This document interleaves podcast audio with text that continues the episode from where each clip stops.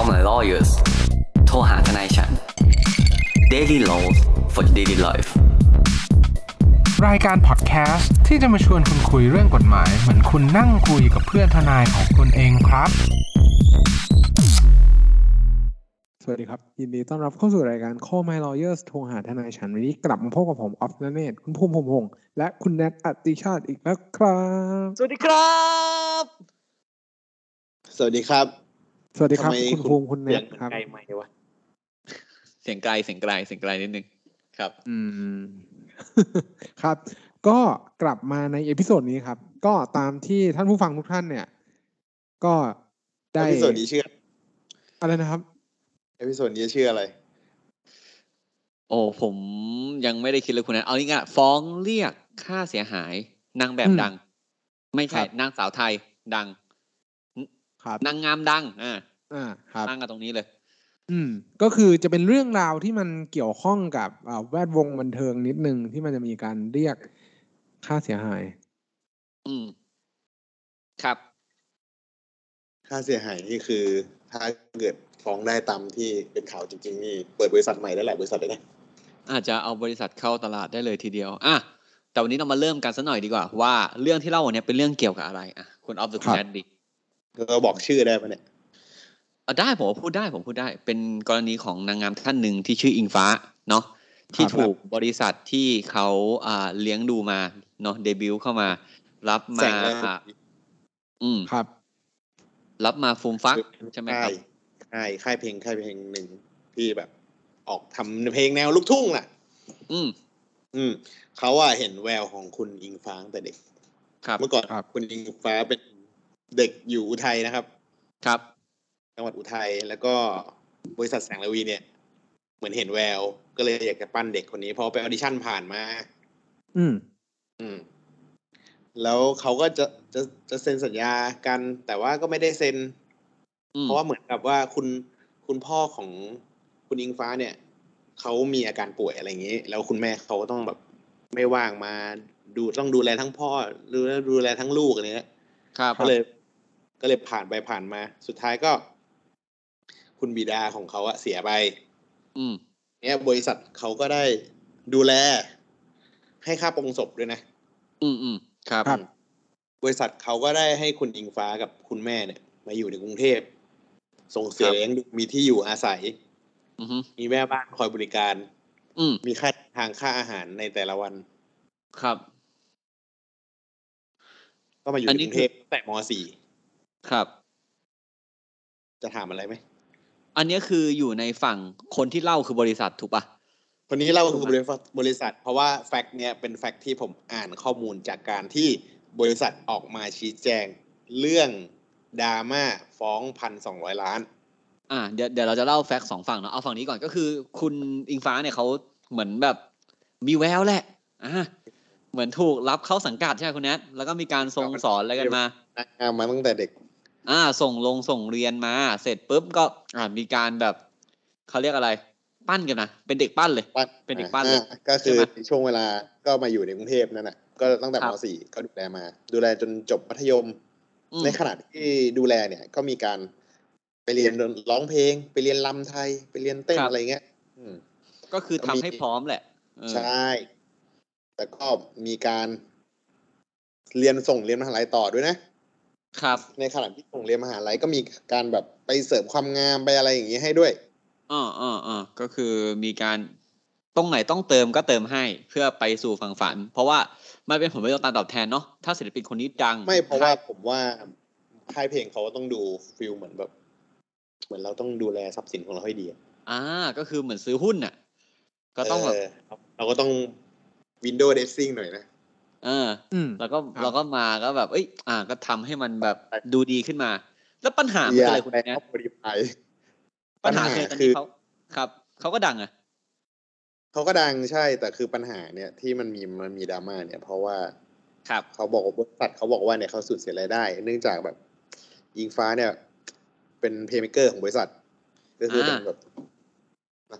เป็นดาราดังเซเลบประจำบริษัทอ่ะหัวหอกหัวหอกเธอไปรายได้ชั้นรถพวกอะไรประมาณเนี้ยครับก็คือว่าเหมือนถ้าที่ผมเข้าใจอาจจะข่าวเนี่ย ฝั่งคุณอิงฟ้าก็บอกว่าเออที่ผ่านมาได้รับการดูแลไม่ดีเลยถูกไหมครับอันนี้นี่ผมพูดผมเล่าฝั่งคุณอิงฟ้าแล้วกันนะซึ่งผมก็ฟังมาจากคุณแนทอีกทีไม่ได้อ่านเองด้วยนะครับเดี๋ยวขอเสริมก่อนนะครับคือตอนเขาเซ็นสัญญากันเนี่ยเขาเซ็นกันตอนที่คือเหมือนกับก็บริษัทก็ดูแลมาสักระยะละหลายปีแล้วแหละครับดูแต่มาเซ็นสัญญากันตอนเหมือนคุณอิงฟ้ากำลังจะบรรลุนิติภาวะก็ประมาณอายุสิบเจ็ดอะไรเงี้ยแหละครับผมก็ให้ให้แม่มาเป็นคนดูสัญญาด้วยเพราะว่าตอนนั้นเขาเป็นผู้เยาว์อ่าดีประเด็นนี้ก็ดีประเด็นนี้เป็นประเด็นกฎหมายสัญญาก็สัญญาก็ผูกกันเหมือนกับจะเป็นศิลปินภายใต้สังกัดของค่ายแสงระวีสิบสองปีแต่เราไม่รู้ข้อกำหนดเขาว่าอะไรบ้างก็คือแบบอาจจะมีข้อกำหนดที่เป็นดราม่าอยู่ตอนนี้ก็คือแบบห้ามไปแสดงหรือไปประกวดหรืออะไรเหลืออาจจะไม่ห้ามแต่คือต้องขออนุญาตบริษัทก่อนหรืออะไรเงี้ยซึ่งเหตุการณ์ที่ไปประกวดเนี่ยครับเหมือนทางบริษัทเขาก็มาชี้แจงว่าตอนพอเราดูแลอิงฟ้ามาสักระยะใช่ไหมแล้วคุณอิงฟ้าเนี่ย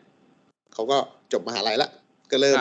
หาอะไรมีได้อะไรเงี้ยก็มีการไปแสดงแสดงอะไรเงี้ยแต่ว่าพอช่วงโควิดเงี้ยก็เหมือนกับบริษัทเขาเลิกโฆษณาไปเว้ยเลิกโฆษณาคุณอิงฟ้าคือเหมือนกับรายได้มันก็ลดด้วยอะไรด้วยวิกฤตโควิดอะไรเงี้ยอืมแล้วคุณอิงฟ้าก็เลยแบบหายหายไปอะไรเงี้ยก็เหมือนกับก็ไม่ได้คอนแทคกันแล้วอยู่ก็อือฮึมาเป็นนางงามบุ้มเป็นนางงามไปเลยครับซึ่งแปลว่าการประกวดนางงามนี้ไม่ได้รับบุ้มแล้วไปโผล่ที่สุพรรณเลยอ๋อก็คือว่าการประกวดนางงามเนี่ยไม่ได้รับการอนุญาตจากบริษัทถูกไหมซึ่งใช่คือบริษัทบริษัทเขาส่งสื่อเตือนกองประกวดมาอะไรเงี้ยอืมก็ทางบริษัทก็อ้างว่าแบบอ่ามี non competition clause ถูกป่ะคือการห้ามค้าแข่งกันเข้าใจว่าเท่าเท่าที่เบื้องต้นที่บริษัทอ้างเนี่ยตามที่คุณแอดพูดเลยน่าจะห้ามแบบเหมือนห้ามรับงานเองถูกป่ะจริงๆการห้ามค้าแข่งนี่คือมันต้องคำว่าห้ามค้าแข่งเลยนะคือเหมือนกับต้องต้องบล็อกเค้นกันแล้วป่ะคือต้องเลิกเป็นศิลปินสังกัดแล้วป่ะไม่ครับคือต่อให้คือเหมือนห้ามแม้กระทั่งแบบเอ่อเราไปปฏิบัติงานประเภทเดียวกับที่เรารับงานของบริษัทอยู่อ่ะน่าจะเป็นเรื่อง exclusivity ดีกว่าถ้าใช้ใช้ตรงๆงานไม่ผ่านไม่ผ่านไม่ผ่านบริษัทใช่ป่ะแบบรับต่างหากครับซึ่งไม่ดาวจังวะเล่าอยากจะเล่าคดีฆาตกรรมนี่เฮ้ยดีดีผมชอบผมชอบแบบแนวเล่าเรื่องนางงามอยู่ด้วยผมผมชอบแนวเล่าเรื่องกันแล้วคุณคุณนัทเล่าฝั่งคุณอิงฟ้ามาด้วยไหมว่าคุณอิงฟ้าพูดว่าไงบ้างแต่อันนี้อันนี้เราเอาแค่แฟกต์ใช่ใช่คือเราเราไม่เคยรู้ว่าเขาพูดอะไรกันจริงๆเท่าที่เรารู้มาคือเราอ่านมาจากสื่อออนไลน์หรือจากนู่นนี่นั่นเขาเขาปล่อยข่าวมาอะไรเงี้ยเราเขาคงไม่มีธุระอะไรจะไปคุยกับเขาเขาก็คงไม่จ้างเราเป็นทนายถูกไหมอ่าใช่ใช่ใช่อ่ะเมื่อกี้เราให้ความเป็นธรรมของฝั่งบริษัทแล้วตอนนี้เรามาให้ความเป็นธรรมของฝั่งคุณอิงฟ้าหน่อยอ่ะว่าบริษัทว่าใช้เลี้ยงดูอย่างดีก็มีแบบว่าเหมือนกับเท่าที่ผมอ่านมาเนี่ยเขาบอกบริษัทก็เลี้ยงดูอย่างดีคือดีมากอ่ะอืมแต่เราไม่รู้ว่ายังไงแต่ฝั่งคุณอิงฟ้าบอกว่าเลี้ยงดูไม่ดีเลยข้าวก็ไม่ให้ข้าวก็ไม่ดีอ่ะอาหารการกินเลี้ยงดูก็ไม่ดีต้องไปกินบะหมี่กึ่งสำเร็จรูปอะไรเงี้ยถ้าผมจะพูดว่ามาม่าสปอนเซอร์ก็ไม่เข้าอยู่ดีกันผมก็เลยพูดบะหมี่กึ่งสำเร็จรูปแต่ผมก็พูดไปแล้วแหละเออแต่ก็แต่ก็เพิ่มเพิ่มราคาไปเนาะอีกยี่สิบเปอร์เซ็นต์อีกหนึ่งบาทสำหรับบะหมี่กึ่งสำเร็จรูปไม่มีผลนะโอ้โหแต่ว่าประเทศลาวประเทศไม่ใช่ประเทศลาวดิพูดอย่างนี้ไม่ได้ต้องประเทศสปปลาวเนี่ยบะหมี่ตองละยี่สิบบาทนะครับอ่าครับก็ค่าเงินเขาก็ไม่ธรรมดาเหมือนกันใช่ไหมครับก็คือเราเราต้องเราต้องบอกว่าอ่าฝั่งคุณอิงฟ้าเขาก็บอกว่าที่ผ่านมาโอเคเขาเซ็นสัญญาไปตอนนั้นเขาเด็กอยู่เลยแล้วสัญญาที่เซ็นมาเป็นสัญญาทาสถูกไหมเอารัดเอาเปรียบดูแลเอาคือเราอ่ะเราพูดอย่างนั้นก็ไม่ถูกเพราะแม่เขาเป็นคนเซ็นถูกป่ะคือมึงเป็นผู้เยาว์อ่ะใครก็ได้เป็นผู้เยาว์อ่ะผู้ปกครองอ่ะมึงก็จะเซ็นมึงอะไรมึงอ่านดีๆเดี๋ยวเดี๋ยวคุณนัทเดี๋ยวขอขอแฟกก่อนขอแฟกก่อนเราพูดถึงทุกเหตุการณ์นะครับเอาเอาเอาแฟกก่อนก็คือเสร็จปุ๊บอ่าเขาบอกเขาเซ็นแล้วเขาดูแลได้รับการดูแลไม่ดีถูกไหมแล้วเขาก็ต้องรีบลดไปเป็นแค่เวลาให้รถเวลาให้เดินทางไปเรียนหนังสืออะไรเงี้ยก็ให้นั่งรถประจำทางเขาพูดอย่างเงี้ยอืมแต่ว่าทางบริษัทก็บอกว่าให้เป็นแท็กซี่ทุกวันนะครับอืม อ่าเราก็ไม่รู้เนาะว่าว่าใครว่าใครพูดจริงไม่จริงอ่าเสร็จปุ๊บคุณอิงฟ้าบอกตัวเองเนี่ยต้องลำบากก็คือต้องเดินด้วยลำแข้งตัวเองบุกป่าฝ่าดงเป็นแคดดี้ไปเป็นอ่าขายน้ำตามวัดหรือว่าเป็นอ่าพิธีกรหรืออะไรสักอย่างเนี่ยอ่ะสุดท้ายทำให้เขาเนี่ยรู้สึกว่าสัญญาของพวกนี้ของพวกนี้มันต้องแลกเปล่าวะคือผมเคยดูแบบพวกสารคดีการเป็นเคป๊อปแบบลิซ่าแบล็คพิงค์หรืออะไรเงี้ยครับคือพวกเนี้ยเวลาเราไปฝึกมันต้องไปฝึกแต่เด็กถูกป่ะเวลาแบบเหมือนกับค่ายแววอย่างเงี้ยครับก็แต่เด็กคือเขาไม่เรียนหนังสือด้วยนะครับอืมคือเหมือนกับก็เรียนแต่พวกด้านเนี้ยด้านแสดงแสดงเต้นร้องเพลงอะไรอย่างเงี้ยไปแล้วคือถ้าเกิดมันไม่เกิดอ่ะมันก็เหมือนเสียไปเลยอ่ะช่วงเวลานั้นมันก็คือเซมดรีมอ่ะก็คือทำดรีมเดียววันดรีมให้สำเร็จถูกป่ะ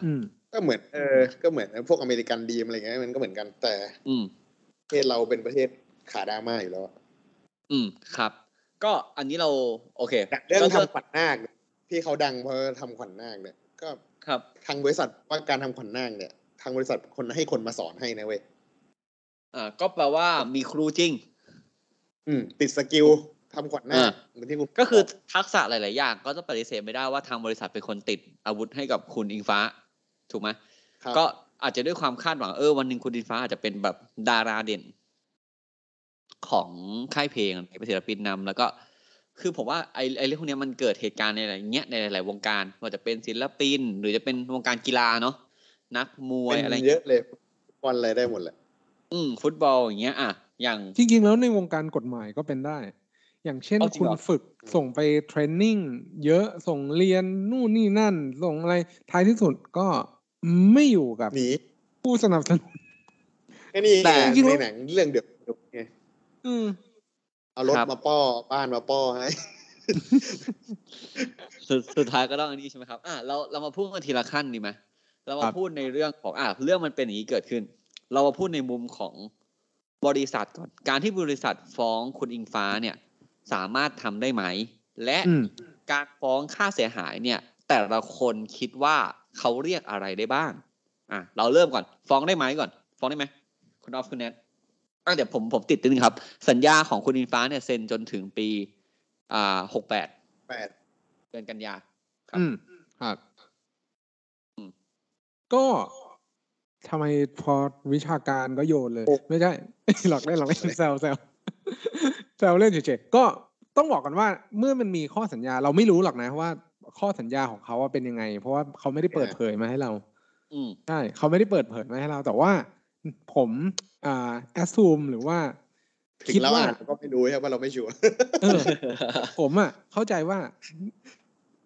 ผมจะเหมือนเสมือนว่าสัญญานั้นอ่ะมันมีผลบังคับใช้กันได้ตามกฎหมายแล้วมันเป็นข้อสัญญาที่มีการตกลงกันแล้วและบังคับใช้กันได้สัญญาที่เนเจอร์เขาใช้กันอืมอืมอืมครับอย่างงั้นจะพูดเราจะพูดเหมือนเราเห็นนะเออเราเราขอแอสซูมไปก่อนแล้วกันว่าสัญญาเนี่ยถูกร่างตามกฎหมายแล้วก็ถูกร่างโดยผู้เชี่ยวชาญแล้วกันครับเพราะว่าการร่างโดยผู้เชี่ยวชาญเนี่ยต่อให้มันมีข้อไหนที่มันไม่เป็นธรรมเนี่ยสัญญาส่วนใหญ่ก็ยังใช้ได้เพราะมันต้องมีแบบเอ่ออีกข้อหนึ่งที่บอกอยู่แล้วว่าถ้าอันไหนตกเป็นโมฆะให้ตกเป็นโมฆะบางส่วนผมคิดว่าบริษัทระดับเนี้ยที่อาจต้องติดอีกเรื่องนึงคือเขาเคยฟ้องศิลปินในค่ายมาละสี่สิบกว่าล้านแล้วก็โทรไปที่เอ็มครับแปลว่าแปลว่าสัญญาน่าจะมีประสิทธิภาพพอสมควร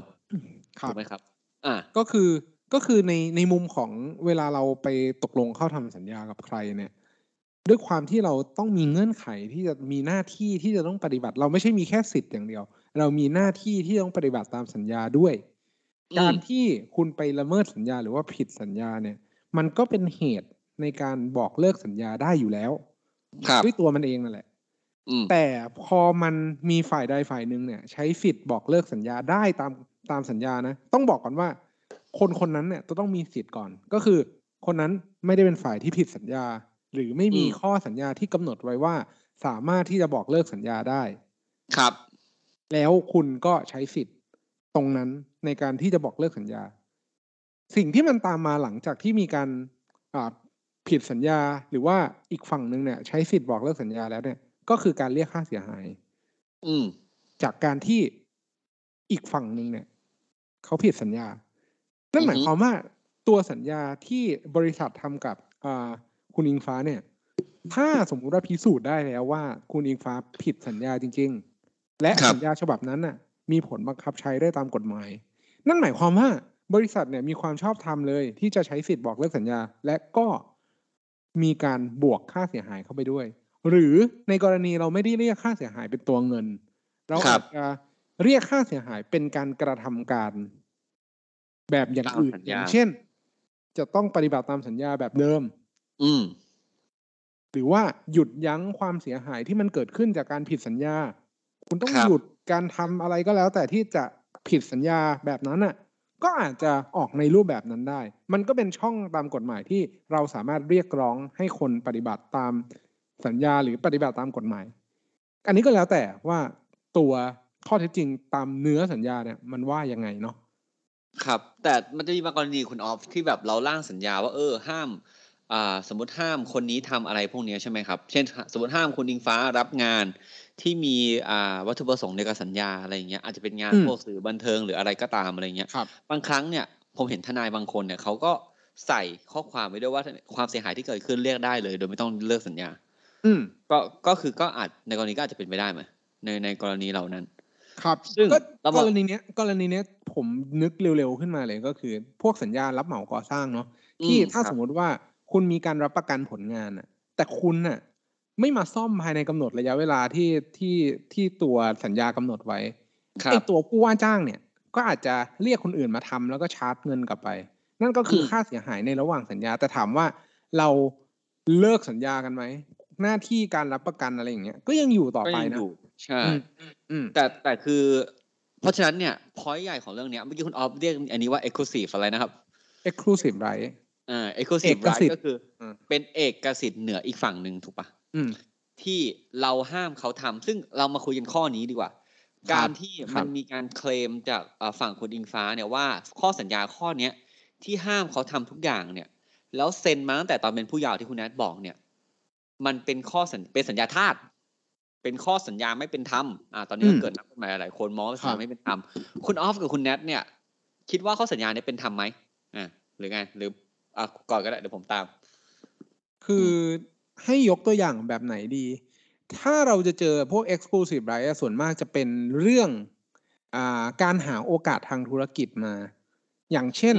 เรามาร่วมมือกันเราจะไปอย่างเช่นเราจะไปทำอะไรสักอย่างหนึ่งด้วยกันกับบุคคลภายนอกแต่ว่าต้องมีผมกับคุณภูมิไปด้วยกันหรือผมกับคุณแนทเนี่ยหรือเราสามคนเนี่ยต้องไปด้วยกันเท่านั้นคุณภูมิหรือคุณแนทเนี่ยจะมาแยกว่าเหมือนแบบถ้าเนี่ยเหมือนในวงเนี่ยมีสองคนมีสองคนแล้วเราอ่ะชอบคนนี้มากแต่ถ้ามึงเอาคนนี้ไปอ่ะต้องเอาอีกคนนึงไปด้วยนะ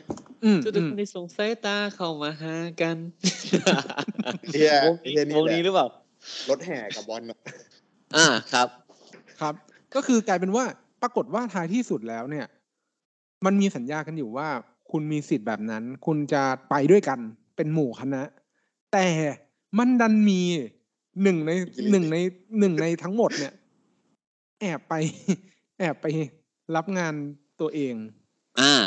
ละเมิดข้อสัญญาในโซเชียลว่าไปร้องเพลงอยู่ที่ร้านสมมติว่าเนี้ยเขาได้ต่อ ซี เอ็ม แอล เว้ยแล้วเขาได้ต่อคุณแนทไปคนเดียวถูกป่ะเรามีข้อสัญญากันว่าเฮ้ยถ้าไปไปหมู่แนทแล้วเราก็แบบอ่าวันนี้ก็นั่งไถเราไม่มีเราเราก็นั่งไถรีลเออเออนั่งไถรีลไปเรื่อยๆอ้าวเจอคุณแนทไปออกงานอ้าวมึงพูดกฎหมายจ้อเลยมึงใส่เสื้อ ซี เอ็ม แอล ด้วยยังไงวะแนทครับตอนนี้สัญญาในมือสั่นแล้วอ่ะแต่การกำหนดข้อสัญญาอย่างเงี้ยเอาจริงมันก็สามารถทำได้ถูกไหมครับในในมุมผมผมไม่ได้มองว่ามันไม่เป็นธรรมอ่ะถ้าเราจริงๆทำทำได้เพราะว่าถ้าคุณพิจารณาแล้วอ่ะคุณอ่านเงื่อนไขอยู่แล้วอ่ะคือคุณไม่อ่านอ่ะวรรคสุดท้ายก็เขียนแล้วทั้งสองฝ่ายต่างได้อ่านครบถ้วนถูกต้องและเงื่อนไขเห็นพ้องต้องกันในความหมายเดียวกันนี่อะไรเงี้ยก็เซ็นลงลายมือชื่อต่อหน้าพยานอย่างเงี้ยครับครับซึ่งผมมองว่าไอครับไอข้อเนี้ยนอกจากมันยังใช้ตามที่คุณนันบอกเนี่ยมันก็อาจจะยังต้องกำหนดว่าขอบเขตที่เราห้ามเนี่ยคืออะไรมันต้องเป็นวัตถุประสงค์เดียวกับสัญญานั้นถูกไหมสมมติว่าเราเซ็นสัญญาอัดพอดแคสต์กันใช่ไหมครับสามคนอัดพอดแคสต์กัน ผมในผมก็เขียนข้อนี้ลอยๆมาว่าห้ามครับใครดังและแยกวงหรือไม่ดังและแยกวงก็ได้อ่ะแล้วเพราะว่าเพราะว่าจะแล้วเราอ่าแล้วแล้ววันนี้เราแล้ววันนี้เรามีนัดนั่งกินเหล้ากันไม่เดาดูไม่เรามีนัดนั่งกินกาแฟกันจิบกาแฟกันคุณแนทบอกไม่ได้แล้วคุณแนทจะแยกวงไปเป็นกองหลังให้ทีมทีมนึงผมแบบเฮ้ยคุณแนทกาแฟเยอะผมจะไม่กินชาแทนผมบอกคุณแนทว่าคุณแนทเราเซ็นสัญญากันแล้วนะเว้ยนายเนี่ยไม่สามารถนะที่จะไปร่วมวงคนอื่นได้นายต้องทำถ้านายจะเป็นกองหลังนายต้องเอาเราสองคนในแพ็คมากองหลังด้วยนายจะประกอบอาชีพอื่นหารายได้ไม่ได้อย่างเงี้ยก็ไม่ได้ถูกป่ะครับ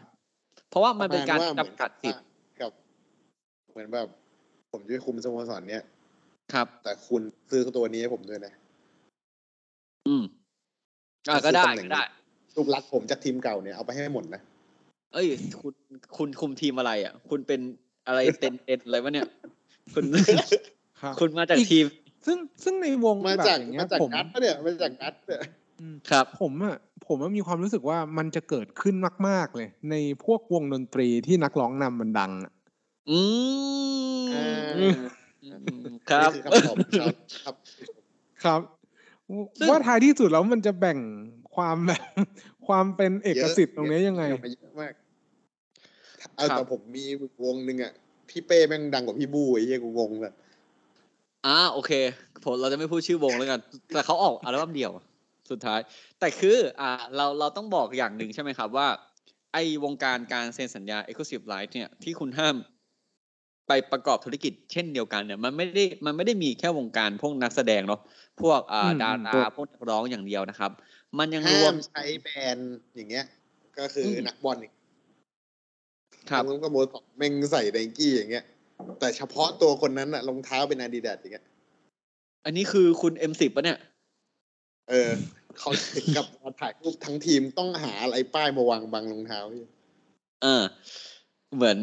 การที่โรนัลดิโญ่เปิดเป๊ปซี่กินซึ่งจริงๆแล้วไม่ได้เป็นอีกฝั่งนึงไม่รู้ว่าผมสลับหรือเปล่าเนาะอ่ะอันนี้เลยที่หลักๆก็คือ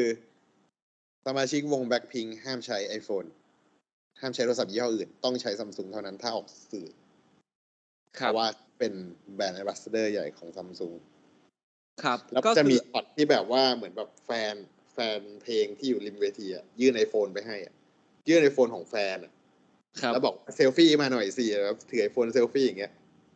ถือเหมือนแบบให้ให้ศิลปินถือ iPhone เซลฟี่แล้วติดเจ้าของโทรศัพท์ข้างหลังอ่ะครับเออแล้วอย่างเงี้ยชอบมีกล้องถ่ายไปไว้ว่าศิลปินแม่งถือ iPhone เซลฟี่อย่างเงี้ยมันจะโดนเล่นคือมันเคยโดนเล่นกันมาแล้วเว้ยอืมเข้าใจว่าน่าจะเป็นเจนนี่ด้วยถ้าจำไม่ผิดผมจำไม่ได้ว่าเจนนี่หรือโรเซ่แต่ว่ามันมีช็อตที่แบบเคยโดนมาแล้วแล้วผ่านมาแล้วมันมีช็อตที่จะโดนอีกเจนนี่มาปัดมือโรเซ่ไม่ได้เดี๋ยวทั้งวงอ่ะซึ่งถ้าผมเข้าใจเนี่ยเหมือนอ่ะ Blackpink อย่างเงี้ยเขามีสี่คนผมว่ามันต้องมีเรื่องพวกนี้อยู่แล้วถูกป่ะว่าว่าถ้าจะมาต้องมาถ้าไม่มาเนี่ยถ้าจะมาต้องมาต้องมาของค่ายเขายังกำหนดให้เลยว่าเป็นวงสี่ใช่ป่ะแต่ทุกคนจะมีซิงเกิลเดียวเห็นป่ะอ่าก็คือแบบซิงเกิลเดียววนมาทุกคนครบทุกคนแหละครับคือถ้ามาไม่มาทั้งใจเนี่ยกลับไปซะดีกว่าว่าเรื่องเราข่าวมาให้ใครไปซะดีกว่าเออก็นั่นแหละครับก็คือจะบอกว่าจริงๆแล้วไอ้การทำเอ่อข้อสัญญาข้อเนี้ยในในมุมของนักกฎหมายเราไม่ได้มองมันไม่เป็นธรรมถูกป่ะในตราบใดที่คุณกำหนดขอบเขตงานว่าถ้าคุณว่าคุณอ่านแล้วคุณทำได้ไหมได้ทำได้ไม่ได้ทำไม่ได้มึงก็บอกเขาไอ้เหี้ยว่าให้แก้เงื่อนไขตรงนี้หน่อยปรับอย่างนี้หน่อยได้ไหมถ้าเกิดเขายอมปรับโอเคแต่เขาไม่ยอมปรับอ่ะแสดงว่าคุณก็ยังไม่มีค่าพอที่เขาจะต้องคล้อยตามอืมแปลว่าอำนาจต่อรองคุณไม่มีแต่แต่ในมุมกลับกันในมุมผมนะต่อให้มันเขียนแบบเราตกลงไปแล้วแล้วมันเขียนว่าคุณห้ามรับทำอะไรเลยในชีวิตเนี้ยเป็นระยะเวลาเนี้ยตลอดเวลาเลยนะยี่สิบสี่ชั่วโมงเนี่ยผมก็มองข้อสัญญาข้อนี้ไม่เป็นธรรมนะต้องบอกว่าสิ่งที่กำหนดในสัญญาต้องคำนึงว่าข้อกำหนดที่ห้ามหรือหรือให้ทำเนี่ยต้องไม่ละเมิดต่อกฎหมายอ้าวถูกถูกถูกถูกผมเลยมองว่าการละเมิดก็ไม่ได้อยู่ดีแต่ว่าสิ่งที่เขากำหนดอะอย่างที่บอกห้ามทำนู่นทำนี่อ่ะมันก็ไม่ละเมิดไงก็คือมองว่ามันไม่มันก็ทำได้เพราะเขากำหนดเป็นอย่างๆไว้ซึ่ง ตรงเนี้ยเราเห็นตรงกันมั้ยเคลียร์ป่ะว่าว่าแม่งแบบว่ามันสามารถใส่ได้อืมผมคิดว่าใส่ได้ก็จะเขียนไว้ก็ได้ในสัญญาถ้ามาเป็นค่ายเพลงเราห้ามกินไก่นะอืมเออเพราะว่าถ้ามึงรับได้โอเคเฮ้ยมันมีนะเว้ยมันมีแบบอ่านักบาสเกตบอลคนหนึ่งเว้ยชื่อไซออนเออไซออนวิลเลียมสันคือเขาเนี่ยเป็นคนที่แบบมีโครงร่างใหญ่ใช่แล้วคือสัญญาเขาอ่ะจะได้รับสองร้อยล้านดอลลาร์อืมแต่คุณต้องน้ำหนักไม่เกินเท่านี้อืมเออมันก็ใส่ได้นั้นก็นั้นก็จะเป็นแบบเหมือนพวกอันนี้ไงถ้าเห็นความสำคัญของน้ำหนักก็จะเป็นพวกมวยสากลมวยอะไรเงี้ยอืมเพราะว่าอันนั้นอ่ะคือเหมือนกับมึงตกลงมึงจะลงรุ่นเนี้ยแล้วอยู่ๆมึงก็แบบไอ้เหี้ยน้ำหนักแม่งเกินพอวันก่อนวันก่อนชกแม่งช่างแล้วเกินนี่เหี้ยก็อดขึ้นชกมันก็เสียหายต่อทุกฝ่ายไงอืมฝ่ายจัดฝ่ายใช่มวยด้วยอะไรครับอย่างที่คุณออฟพูดอ่ะการเซ็นสัญญามันไม่ได้มาแค่สิทธิ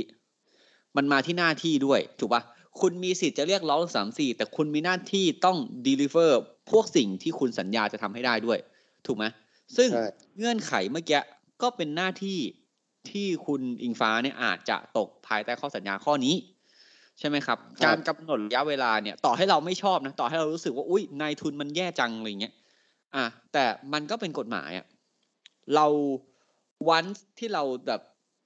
take benefit ตรงเนี้ยถูกปะเราจะบอกว่าเอ้ยพอเราโอเคแล้วบริษัทแม่งไม่ดีไงมันก็ไม่ได้ไงเพราะเราก็ได้รับประโยชน์เหมือนกันต้องดูสภาพด้วยนะว่าแบบเหมือนกับผมจ้างคุณภูมิเป็นพรีเซนเตอร์ครับสัตว์ชิคเก้นเงี้ยอุ้ยชอบเลยในข้อสัญญาผมกำหนดไว้ก็ได้ว่ามึงห้ามกิน เค เอฟ ซี นะอันนี้คือมัน make sense เว้ยเนี่ยออกปะครับห้ามกินไก่ทอดยี่ห้อเลยเออคือมึงจะไปกินแบรนด์อื่นได้ไงในเมื่อกูจ้างมาแล้วอ่ะครับถูกไหมครับแล้วอย่างพวกพวกเอ่ออาชีพที่เกี่ยวร่างกายอย่างเงี้ย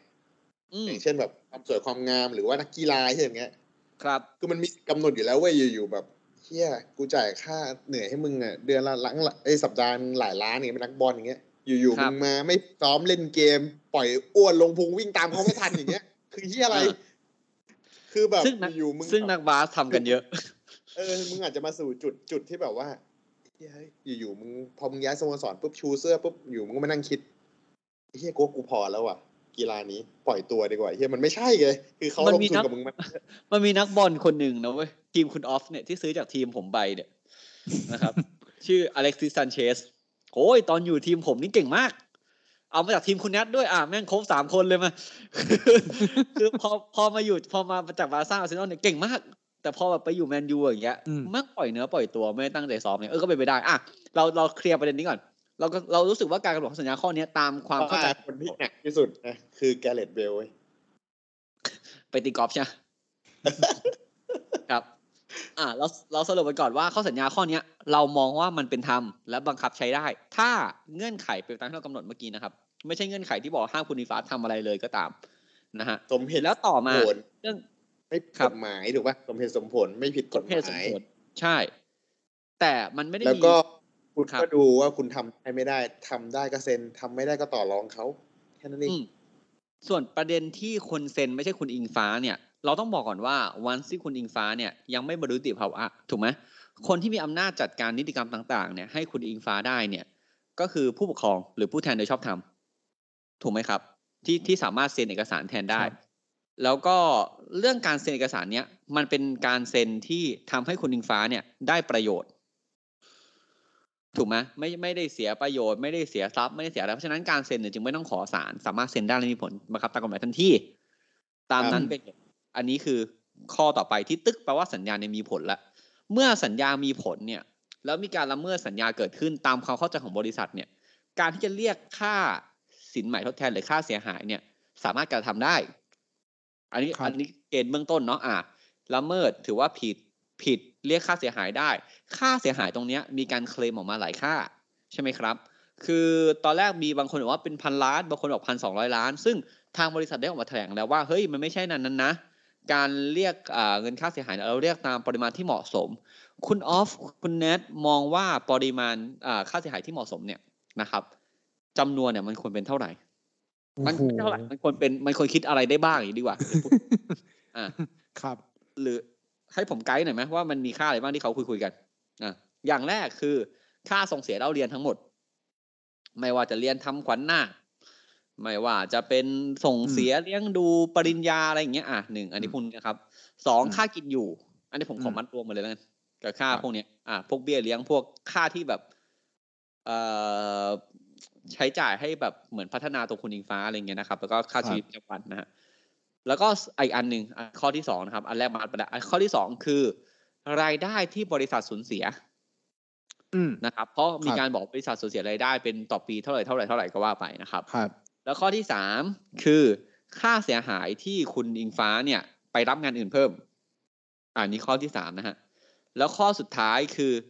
ค่าเสียหายที่คาดหมายได้ว่าบริษัทจะได้จากคุณอิงฟ้าสี่ข้อเราเรามาไวๆก่อนสี่ข้อนี้คุณเอาคุณนายคิดว่าอะไรเรียกได้ไม่ได้บ้างมาข้อแรกเบี้ยเลี้ยงและค่าเลี้ยงดูที่ผ่านมาครับถ้าจะโบกกันจริงต้องเรียกได้อยู่แล้วเออว่าไงคุณดอกคุณแนทมาคือถ้าถามผมอ่ะผมมีความรู้สึกว่ามันเป็นการให้การสนับสนุน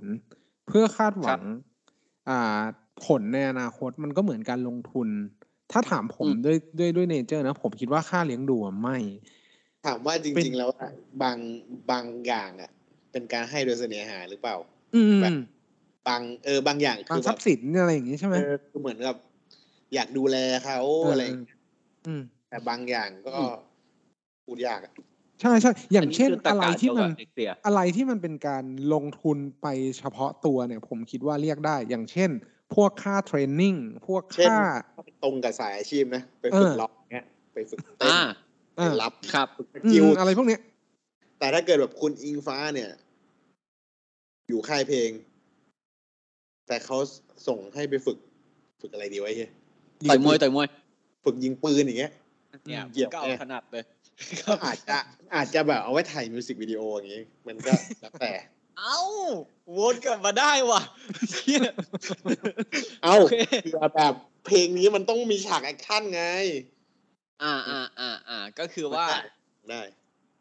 ครับแต่อันเนี้ยผมเห็นต่างนิดนึงว่ะผมว่าไอ้ค่าเทรนนิ่งเนี่ยถ้ามันไม่ลงในข้อสัญญาเนาะผมขอแบบเทียบเคียงพวกสัญญาแอร์โฮสเตสแล้วกันเพราะสัญญาแอร์โฮสเตสอย่างเงี้ยเวลาเขาไปเทรนอะมันจะมีกำหนดในสัญญาบอกเลยเว้ยว่าแบบอ่าเทรนกันเท่าไหร่แล้วคนพวกเนี้ยคุณสามารถแบบว่าอ่าเรียกคืนได้ในระยะเวลาเท่าไหร่เช่นสมมติว่าคุณเทรนกับสายการบินนี้ใช่ไหมครับแล้วคุณทำงานแบบไม่เกินปีหนึ่งอะเขาเรียกคืนได้เออผมว่าอย่างเงี้ยแฟร์แต่ถ้าแบบไม่ได้มีกำหนดไว้เลยอะผมว่าเรียกไม่ได้เพราะแบบก็คุณรับผิดชอบคือคุณมีหน้าที่ต้องส่งเสียเลี้ยงดูเขาเขาก็มีหน้าที่ต้องเซิร์ฟคุณตามที่ต้องการถูกป่ะเออผมว่าค่าเสียหายตรงนี้แต่ว่าแต่ว่าเขาว่าเลี้ยงดูก่อนเซ็นสัญญานะ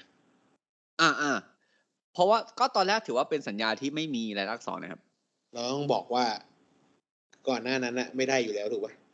เออก่อนหน้านั้นไม่ได้อยู่แล้วไม่ได้อยู่แล้วเลยเลยเพราะตอนตอนนั้นผมตีเป็นการให้เสน่หา ร้อยเปอร์เซ็นต์ ในความรู้สึกผมนะเพราะว่าถ้าไม่ให้เสน่หาในการที่คุณจะให้ของอะไรกับผู้เยาว์เนี่ยครับแล้ว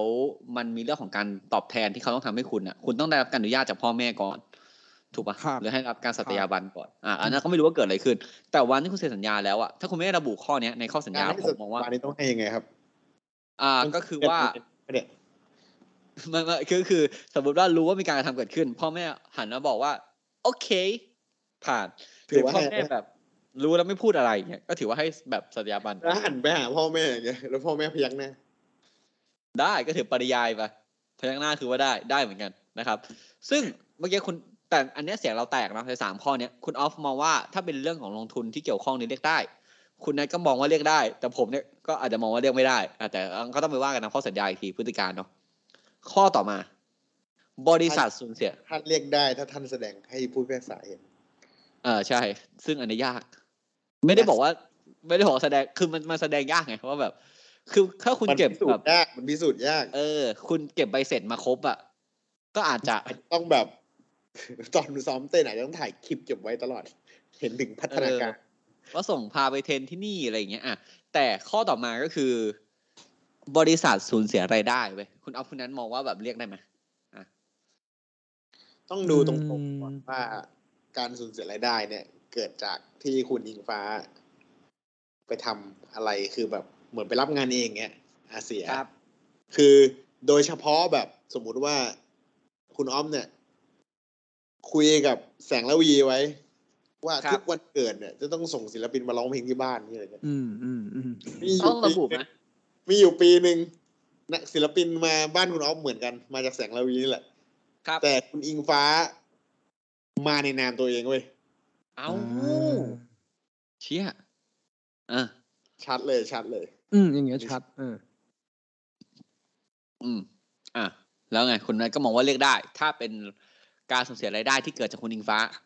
มันเสียหายจริงๆนะอันเนี้ยเสียหายแต่ถ้าแบบอยู่ๆคือเหมือนสัญญามึงอะเวลาสัญญาเวลาสัญญาเราอยากจะเพิ่มอะไรอะถ้ายังแบบเราสามารถทำเอกสารแนบได้ถูกป่ะอ่าครับผมเพิ่มเข้าไปท้ายสัญญาคือโลกโซเชียลอาจจะตามไม่ทันอะสัญญาเนี่ยอาจจะตามโลกโซเชียลไม่ทันอยู่ๆคุณอิงฟ้าได้รายได้จาก TikTok อืมอืมอืมใช่อืมแล้วแบบคือถ้าในสัญญามันอาจจะไม่ได้กำหนดอยู่แล้วอยู่ๆที่แอปอะไรใหม่ผุดขึ้นมาเนี่ยถูกป่ะอืมอืมเป็นรายได้จากแอปนู้นแอปนี้หรือรายได้จากสื่อแบบนี้อะไรเงี้ยครับครับเพื่อนเนี้ยผมว่าถ้าเป็นรายได้จากพวก TikTok หรืออะไรเงี้ยบริษัทไม่ไม่ได้ก็ไม่ไม่มีสิทธิ์ฟ้องอ่ะอืมอืมซึ่งซึ่งผมผมเห็นด้วยกับคุณนะนะว่าอะไรก็แล้วแต่ที่เป็นรายได้ที่อาจจะได้มาเพราะที่จะได้มาเพราะบริษัทอย่างเช่นบริษัทไปสัญญาไว้ก่อนแล้วแหละว่าอ่าจะต้องส่งอ่านักร้องคนเนี้ยไปส่งดาวเออมามาที่บ้านมาที่บ้านผมเนี่ยแล้วหรือมีกำหนดค่าตัวกันชัดเจนไว้ล่วงหน้าแล้วแต่วันที่วันที่จะทำแบบเหมือนบริษัทจะทำหน้าที่ตามสัญญาฉบับนั้นน่ะปรากฏว่าคุณอิงฟ้าหรือว่าตัว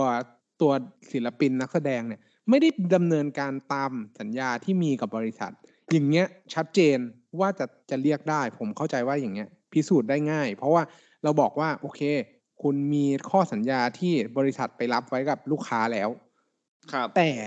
อย่างถ้าสมมุติว่าเป็นกรณีว่างานงานนั้นน่ะไม่ได้มาจากทางบริษัทบริษัทไม่มีโอกาสที่จะเข้าไปถึงงานนั้นเลยนะหมายความว่างานเนี้ยเขาไม่ได้มาจ้างผ่านบริษัทเขาไม่ได้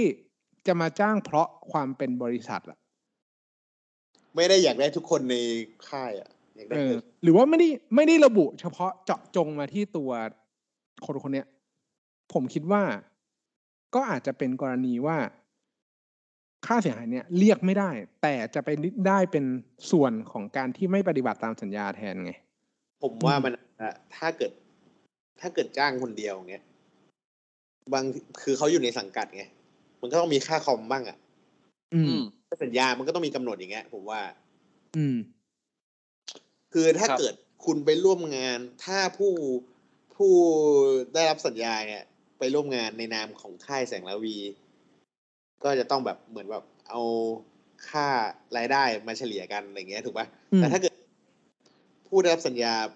ไปแสดงในนามตนเองแต่ยังอยู่ภายใต้สังกัดสัญญาในสิบสองปีเนี่ยมันอาจจะกินค่าคอมอย่างเงี้ยครับซึ่งอันเนี้ยผมไอ้ผมเพราะผมพูดตรงเนี้ยผมก็กลายเป็นทนายใจร้ายเลยเป็นเป็นทนายนิสัยไม่ดีแต่ผมจะมองในมุมผมนะผมมองว่าการออกสื่อทุกครั้งอะไม่ว่าจะเป็นสื่อส่วนตัวเช่นแบบโซเชียลออนไลน์หรือว่าแบบเป็นพวกแบบอ่าสื่อที่แบบสื่อเมนสตรีมอย่างทีวีอย่างอะไรเงี้ยครับคือผมผมมองว่ารายได้ที่เกิดขึ้นทุกอย่างบริษัทเรียกได้หมดเลยเว้ยจริงๆใช่ถ้าสัญญามันกำหนดอะใช่เพราะเพราะผมมองว่าเป็นงานประเภทเดียวที่เรากำหนดตามสัญญาและห้ามแบบให้ตัวตัวเอ่อคุณอิงฟ้าไปประกอบอยู่แล้วอะไรเงี้ยซึ่งอันนี้อันนี้ผมขอถ้าเราถ้าเรากำหนดไว้กว้างๆก็ได้ว่าคือมีลักษณะเป็นการโชว์ตัวหรือโชว์ความสามารถอันนั้นคือแบ่งให้บริษัทหมดอย่างเงี้ยใช่อันเนี้ยผมเพราะว่าถ้าผมเข้าใจเนี่ยการที่จะจ้างคุณอิงฟ้าเนี่ยคือจ้างลักษณะเฉพาะคือจ้างนางสาวอิงฟ้าถูกปะ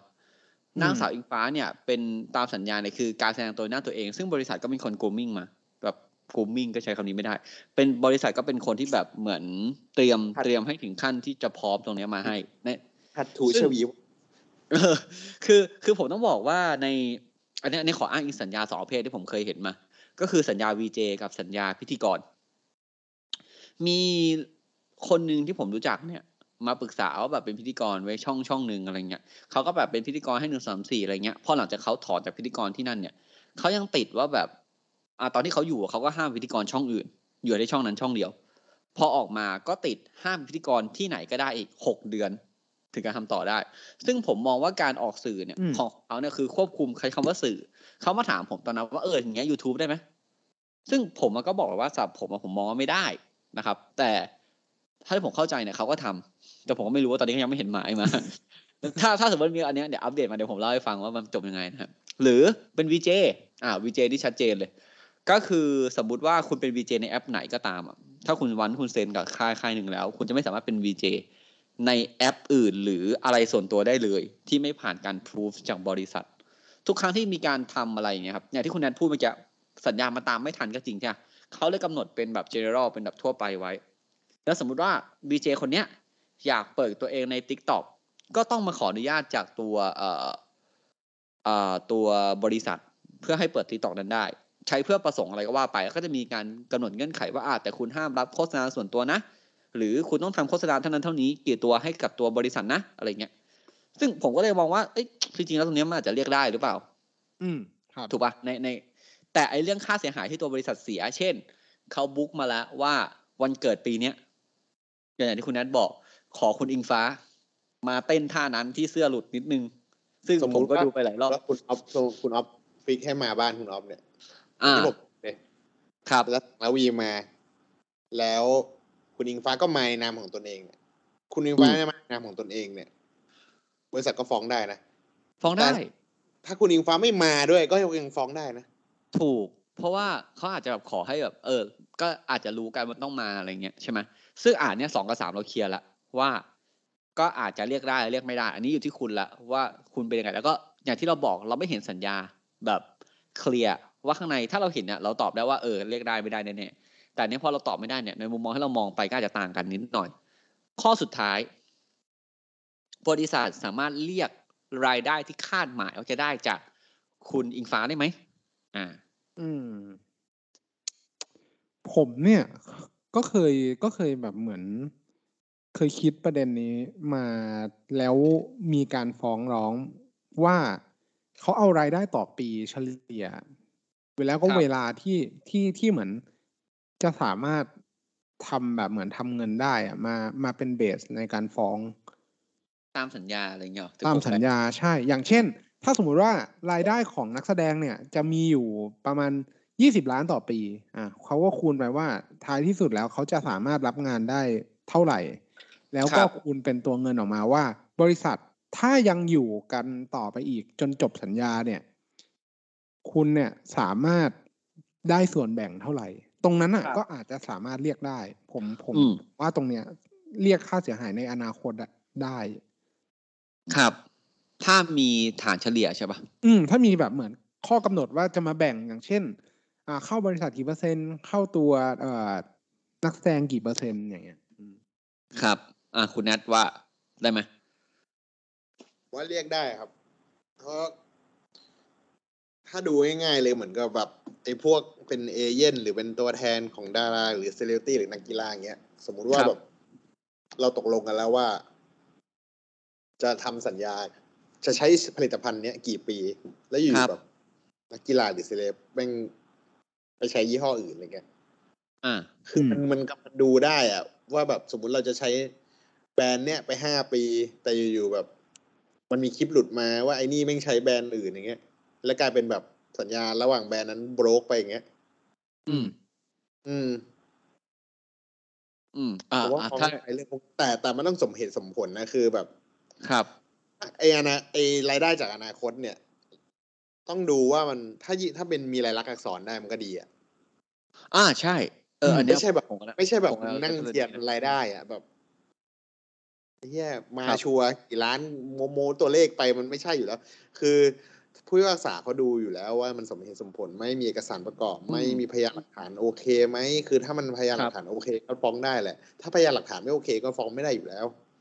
เออเพราะว่าแม้ว่าจะเป็นทุกรายได้อนาคตปัจจุบันหรืออะไรอ่ะหรือค่าที่เคยเสียแล้วในอดีตอ่ะถ้ามีหลักฐานโอเคอ่ะฟังขึ้นครับครับซึ่งผมคิดว่าน่าจะเบส เบสจากความเป็นจริงในปัจจุบันเนี่ยผมเข้าใจว่าน่าจะเป็นจุดที่เป็นจุดตัดที่ดีว่าท้ายที่สุดยังยังไงก็แล้วแต่ต้องไม่เกินรายได้แบบเนี้ยเพราะว่าท้ายที่สุดแล้วเราไม่มีทางรู้หรอกว่าในอนาคตเราคุณจะป๊อปขึ้นหรือว่าคุณจะดรอปลงไปแต่สิ่งที่เห็นในในปัจจุบันเนี่ยเราก็ไม่รู้ไงในปัจจุบันเนี่ยคือรายได้ที่คุณได้แล้วจริงๆถ้าเอาตรงนั้นมาคำนวณนะผมเข้าใจว่าความมันก็ใกล้เคียงของคำว่าสมเหตุสมผลมากเข้าขึ้นไปประมาณนั้นครับอันนี้ถ้างั้นผมแบบทำตัวเป็นทนายคุณดิงฟ้าเลยก็ได้อ่ะเราไปทนายบริษัทมาหลายอันละคือถ้าในมุมเนี้ยเป็นเป็นผมนะผมเจอข้อต่อสู้เมื่อกี้มาผมจะเอารายได้ทั้งหมดตั้งแต่วันที่เซ็นสัญญาวันแรกเลยเว้ยแล้วแบบบวกบวกมาจนมาสุดท้ายอ่ะที่บริษัทอ้างได้อ่ะและหาต่อจำนวนปีแล้วค่อยมาคูณปีที่เหลือเพราะไม่อย่างนั้นเนี่ยถ้าเราคิดในแบบที่คุณอ๊อฟพูดอ่ะคือมันสมเหตุแต่คุณดิงฟ้ามันเสียเปรียบอืมอืมอืมถูกป่ะเพราะว่าเขามีช่วงเวลาที่เตรียมตัวนานเขาเราก็ต้องแบบไปละเว้นแต่ว่าคุณอ๊อฟจะหยิบหลักฐานนะเป็นแบบที่คุณแนนบอกมุมมองของคุณอิงของคุณภูมิเนี่ยคือถ้ามึงนับอย่างนั้นอะตอนตอนแบเบาะรายได้มันน้อยอยู่แล้วเว้ยเอ้าใช่ไงผมถึงต้องชี้ให้ดูว่ารายได้มันไม่มั่นคงไงแต่ในณปัจจุบันอะรายได้รายได้มันทำเงินได้มากกว่าตอนเด็กไงเขาเข้าใจครับผมคือผมอะเข้าใจในมุมนี้แต่คือที่ผมจะบอกต่อคือแต่ถ้าสมมติมีหลักฐานอย่างแบบการจ้างงานที่แน่นอนมาแล้วอะเช่นตอนนี้บริษัทแม่งรู้ไงว่าแบบไม่ผมไม่ได้ว่าบริษัทนะไม่ถึงบริษัทเนี่ยรู้ไงว่าแบบกำลังจะฟ้องเออไปเซ็นพิเตอร์เลยเซ็นพิเตอร์เลยเซ็นแม่งให้หมดอ่ะอ่าไปมาโลออนอ่าโลออนยี่ห้อนี้อ่ายาสระผมยี่ห้อนี้สบู่ยี่ห้อนั้น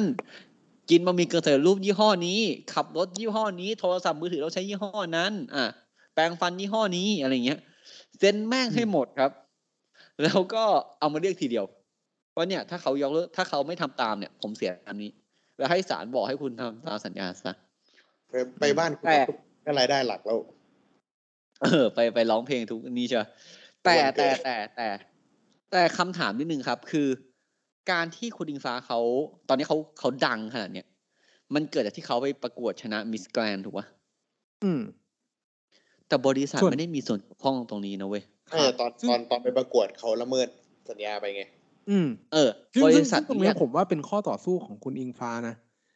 เออได้ได้แบบเรียกว่าเรียกเอ้าคุณจะใช้ชื่อเสียงตรงนี้ได้ไหมในเมื่อคุณไม่เห็นด้วยอ่ะอ่ะแต่อันนี้ขอติดประเด็นย่อยหนึ่งคุณแนนพูดเมื่อกี้พอดีเลยการที่บริษัทส่งจดหมายไปหากองประกวดบอกว่าให้ถอดคุณอิงฟ้าอย่างเงี้ยเขาไม่ได้ให้กองประกวดเขาแค่บอกว่าให้ทำเป็นรายลักษณ์อักษรมาขออนุญาตบริษัทอ่าเออการที่ส่งไปหาอ่ากองประกวดอย่างเงี้ยการที่กองประกวดนิ่งไม่พูดอะไรอ่ะก็ไม่ใช่ความผิดเขานะถูกไหมเพราะคนที่สัญญาคุณอิงฟ้าบุคคลสิทธิ์หรือสิทธิ์เนี่ยมันเกิดผูกพันกันแค่ตัวบริษัทคุณอิงฟ้าการที่คุณส่งไปหาบุคคลภายนอกอ่ะคุณไปส่งไปหากองประกวดบอกว่าให้ทำหนังสือกองประกวดก็จะหันมาถามว่าเอ้า Who are you man มึงเป็นใครคุณอิงฟ้ามึงไปทำดิเออเขาบอกว่าอิงฟ้าเธอต้องไปเคลียร์ตัวเองมานะหรือถ้าเธอไม่เคลียร์ตัวเองเธอก็ต้องมันยืนยันชัดว่าเธอยินยอมรับเรื่องของเธอเองแค่นั้นถูกไหมซึ่งอ่ะเดี๋ยวเราก็ต้องดูต่อไปนะครับว่าเรื่องนี้จะจบยังไงเนาะซึ่งสัญญาทาสไหมคือเราต้องอ่านก่อนเซ็นอะถ้ามันมีวัตถุประสงค์ไหนที่ไม่ขัดต่อหลักกฎหมายไม่ขัดต่อความสงบเรียบร้อยอันดีไม่มีการให้เขาไปทำอะไรที่มันผิดต่อกฎหมายอย่างเงี้ยข้อสัญญามันก็ใช้ได้ถูกไหมครับในในมุมมองของพวกเราเนาะส่วนเรื่องค่าเสียหายมันไม่นิ่งเพราะเราดูไม่ได้ว่ามันมันเป็นยังไงนะครับต้องไปดูอีกทีว่าจะว่าไงเนาะซึ่งเรื่องเนี้ยถ้าถามผมเนี่ยสุดท้ายเขาน่าจบด้วยการประนีประนอมในมุมผมนะอืมน่าจะเป็นเรื่องพลาดไหมอะไรนะครับสัญญาเก่าของเทเลอร์สวิฟต์พลาดไหมสัญญาเก่าผมว่าสัญญาเก่าเทเลอร์สวิฟต์เนี่ยไม่พลาดนะอันเนี้ยอันเนี้ยผมไม่พลาดเออเพราะว่าอย่างเทเลอร์สวิฟต์เนี่ยก็เทเลอร์สวิฟต์คือนักร้องนะครับผมอ่าเป็นสัญชาติอเมริกันนะฮะคือเขาเซ็นสัญญานะครับตอนที่เขายังเป็นอ่าวัยรุ่นเนาะเพิ่งออก Fearless มาแรกๆใช่ไหมแล้วก็เขาแต่งเพลงอะไรเนี่ยคนที่ถืออ่าเขาเรียกอะไรอ่ะการจำหน่ายสิทธิ์อย่างเงี้ยสิทธิ์ในการเผยแพร่อะไรพวกเนี้ยเป็นของค่ายเพลงหมดเลยใช่ไหมครับก็คาริเทสสวิฟต์ก็เลยไม่ได้เป็นเจ้าของเพลงไม่สามารถร้องเพลงตัวเองได้ในคอนเสิร์ตอะไรเงี้ยซึ่งนั้นเกิดขึ้นกับอ่า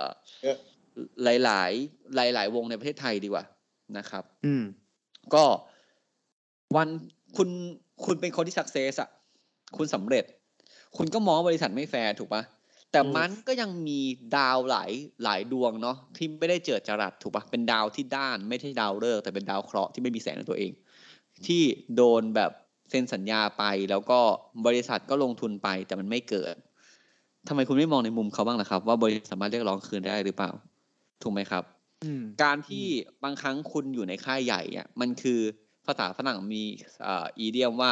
stand แบบ on the giant's shoulder คือยืนบนไหล่ยักษ์คุณก็โตเร็วมีโอกาสเขาเรียกว่ามีโอกาสมากกว่าคนอื่นเออคุณก็มีโอกาสเร็วแล้วอาจจะต้องลองดูว่าเอ้ยมันมีทั้งได้และเสียแหละนะครับเพราะฉะนั้นเนี่ยอยากให้คุณทุกคนเนี่ยเวลาเซ็นสัญญาเนี่ยอ่านสักนิดนึงข้อไหนติดไม่ต้องเกรงใจครับก็ถามเขาเลยนะครับแต่คุณถามเขาแล้วเขาไม่แก้ให้เนี่ยคุณจะไปด่าเขาก็ไม่ได้นะเขาก็มีสิทธิ์ตามสัญญาเหมือนกันที่จะเซ็นหรือไม่เซ็นก็ได้เนาะอืมทีนี้คุณจากนายคุณแล้วนะครับผมการที่คุณอิงฟ้าเนี่ย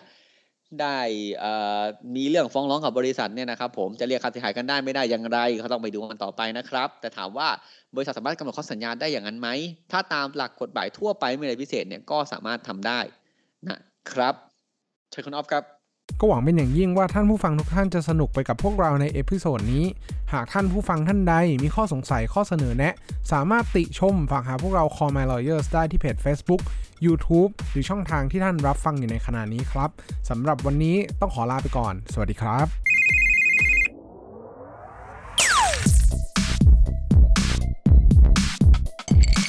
Daily Laws for Daily Life